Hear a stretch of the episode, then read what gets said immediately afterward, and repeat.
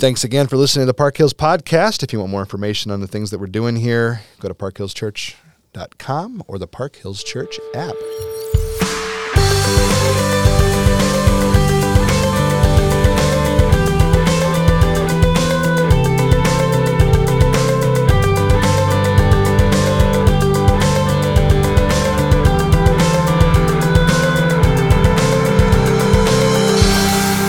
Pastor Rich is in the house. Hey, Chris. Hey. Uh, yeah, are we getting older or younger as the days go on? How do you feel? I'm feeling much older. Okay. Yes. Most of it's self-inflicted, though. Yes, I totally understand that. Uh, speaking of feeling older, this woman has been hurting for a long time. No, I'm just kidding. That's a terrible segue, but it's good.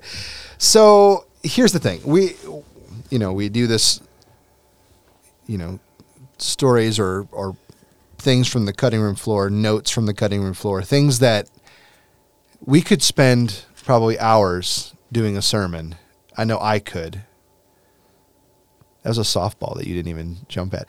I know I could spend hours just digging through a passage, and it would probably be moderately interesting for part of it. But to spare people from the hours of sermons, we take some time sometimes to unpack ideas from a passage that it's not that we don't have time to preach them. It's just, it may not be the main point of the text, but mm-hmm. It's a nice rabbit trail. It's a good thing to kind of think about. Well, plus we can't spend seventeen years going through the book of Mark because that's what you would need. I also don't know that we can't spend seventeen years going through that, but c'est la vie. We agree to disagree. So uh, verse twenty-four of chapter five of Mark, it starts, I'm going to read starting in halfway through. It says, "And a great crowd followed him," this is Jesus, "and thronged about him. And there was a woman who had a discharge of blood for twelve years and who had suffered much under many physicians and had spent all that she had and was no better, but rather grew worse." That sounds like sometimes the healthcare system that we get to deal with. Did I say that out loud? I did. All you right. did, but that's okay. No one's, you know. Yeah. All right, picking back up in verse twenty-seven. Let's stay focused, Chris. "She had heard the reports about Jesus and came up uh, behind him in the crowd and touched his garment. For she said, 'If I touch even his garments, I will be made well.'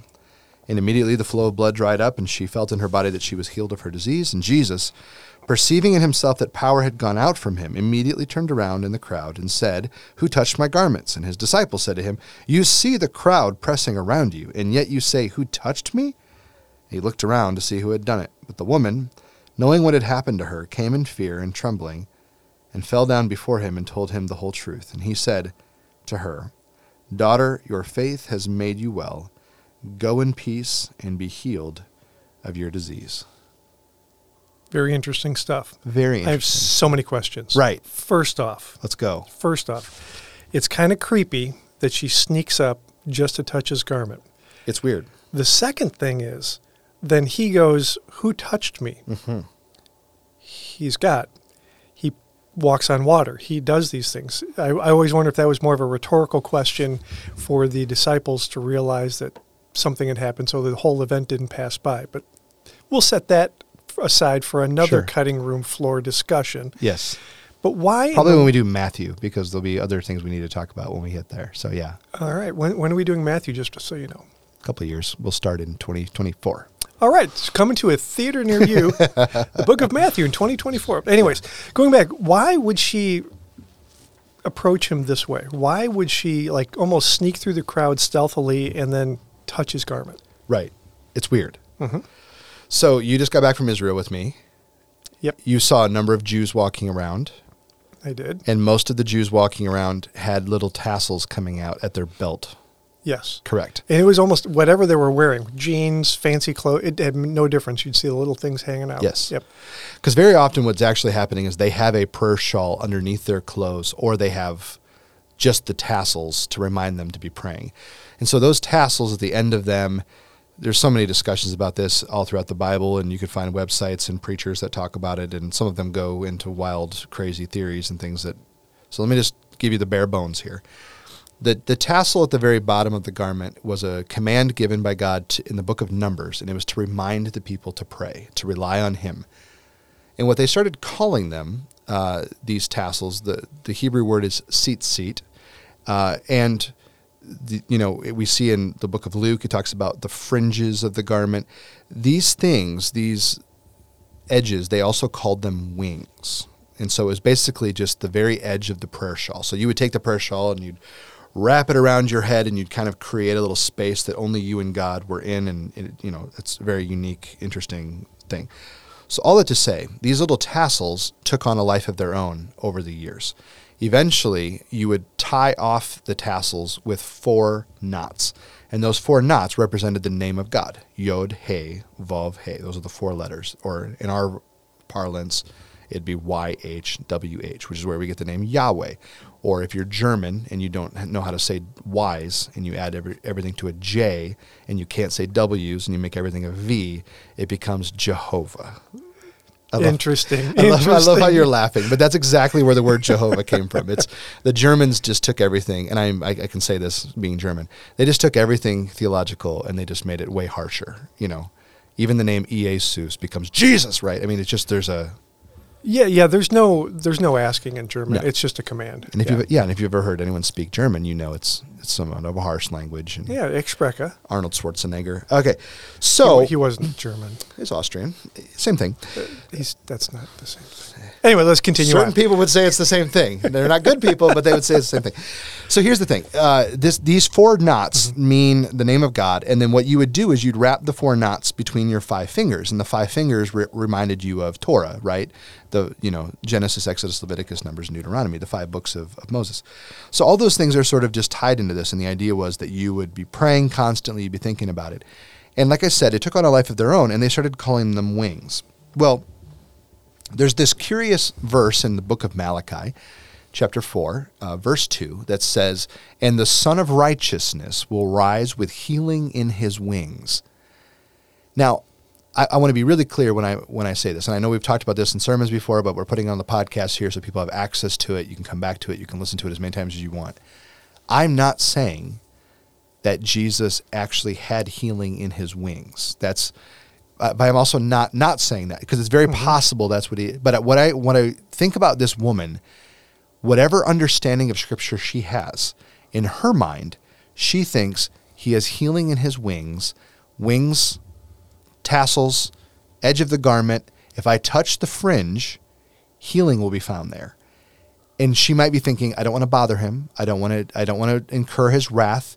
Maybe if I just, in the midst of this crowd, which she shouldn't even be in, by the way, because right, she's because, unclean. Right, she's technically bleeding. She's like an outcast. She would have had to really almost stealthily sneak in yep. here.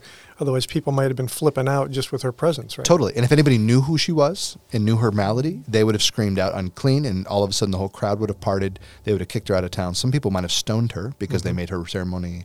They, her uncleanliness would have passed into them.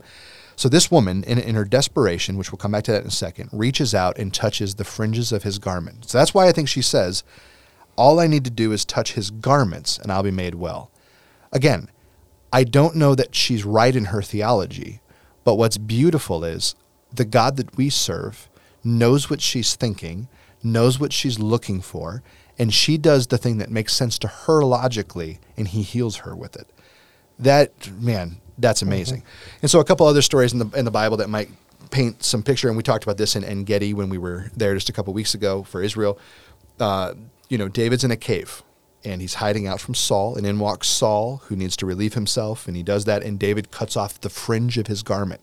The reason for that is back to this idea of these wings. They represented life, the Torah. They represented Yahweh, who gave us life. They So to cut off just the fringe of the garment is David giving him a death sentence, saying, I could have killed you, but I didn't. Look how close I got. This is what I've got. And so these little passages all pop up in the Bible of people cutting off fringes or touching fringes, and all of it is tied to that idea, this This this garment that God told people to wear. And even today when you're walking around in Israel, you see it everywhere. And everyone's got these fringes mm-hmm. or these tassels or these wings. And they're just walking around like nothing's happening. And yet they read this story. And when I brought this up to Jews at times, they've gone, oh, I never saw that before. Of course, they're not really reading the writings of Jesus very much, so right. I don't blame them. But then they're like, that's interesting. I'll think about that. And then they usually come back to me and are mad about something, but that's a whole nother discussion. But I think it's really interesting that there's all these little like pieces that you'd never know unless you put them all together just right. And then you go, oh man, what a beautiful expression of faith this woman has. Yeah. And I, I see there's, there's one other slight little, or little element here in that if we recognize God's power, right, and his greatness, his awesomeness, even in our own lives, I only need a teeny fraction of that. I don't need all of God to be healed. I mean, if he is this amazing and the creator, I just need a touch. I need a word. I just need a little bit to heal me for because I'm basically insignificant. So so even when you're saying that, I think about even that as a theme. I don't need all of him. I just need a little mm-hmm. bit because he has this and he's got this unlimited power. Now, you know, in a human perspective, like if I'm going to the doctor, I want all of his attention. Right. I mean, I need one hundred percent. Like, look at me, please pay attention, here's what's right. going on, and I need all of your resources. But with God, proper understanding there is like, I just need a little bit, mm-hmm. just a touch. And that's kind of what she's even relating here. Even in the text, what's interesting is there must have been some follow-up with her where she explained at some point, because we actually get into her mind where, you know, the only way we pick up mm-hmm. her words were that, you know, if I know if all if I need to do is touch his garment. And so I can imagine at some point there was an interaction when this was being written that they found her, or maybe she was part mm-hmm. of the group at some point later on. We we just don't know. Um, but but I can imagine her saying, I just needed to get a little bit mm-hmm. just close to him. Just needed to touch the fringes. And, and the verse I think you're thinking of too is, but the woman, knowing what had happened to her, came in fear and trembling. How would they know that detail? Uh, this whole story, you're totally right. right. There's got to be some kind of eyewitness account. Or she starts following Jesus, and these guys constantly talk to her. And then eventually it's like, this is one of those stories we have to throw in here. Yeah. We need to make sure it's Yeah, there. We need to make sure there's a point there. And it's got this great bookend. You know, you've got this, this we're talking about this in the sermon, but this this puffy guy, this high and mighty man who asked for his daughter to be healed, and then this interruption that happens in the middle. It's just a beautiful story, this whole yeah. section of, of Mark chapter five. But I think one of the big things we want to talk about, too, is also just this this idea of desperation. Right. Right. Right. It says that she had gone to all the doctors, um, and they had actually, she was actually getting worse. She wasn't even getting better. Right. So I can imagine in her head, like, she may not have had any kind of a full understanding of who Jesus was, because actually to this point, he was just revealing himself um, kind of cloaked to the Jews, but more fully to the Gentiles. Mm-hmm. But They, they even the disciples didn't get exactly who he was, right? They were getting glimpses. And yet, so she was out of her desperation, whether this was like, I don't have any other choice, or she had some other, uh, some prompting that led her there. And I think there's a theme of desperation through mm-hmm. this. In the midst of this, as you mentioned, um, we've got a guy who's coming because his daughter is dying. Right? I mean, you know, you've got daughters, I've sons, I've got granddaughters. You know, if if the medical people of the day can't solve what's going on, and there's something like that, we would do whatever we needed to do. Yeah. We would be desperate. Mm-hmm. I think about the centurion uh, later on, I think it might be in Luke, that where he just, you know, he's like, he goes because he's got one of his servants who is ill. You know, the Syrophoenician woman yep. that's coming up here. Yep. She's desperate. She goes, she breaks all kinds of cultural boundaries because she's desperate and she just needs him. And then we think about, you know, the, the story of the paralytic with the four friends. He's desperate. His friends are desperate. They tear a roof off mm-hmm. to lower him down. So there's this desperation. And I think as people, we, we get to this point quite often in life, right? You know, circumstances are outside our control. Maybe it's some, a response was something dumb we did, but there are sometimes life just smashes us in the face, yep. and we're desperate for answers. We're def- desperate for peace or for comfort, and may, we may not always turn to the right direction. But these folks, they were led to to to turn to Jesus in their desperation. Mm-hmm. The other thing that I think is really compassionate and amazing about our Savior is that he didn't demand perfect understanding of who he is. Right. He didn't demand actually obedience, because in a lot of these cases, well, they were tearing apart someone's house. Sure. Okay.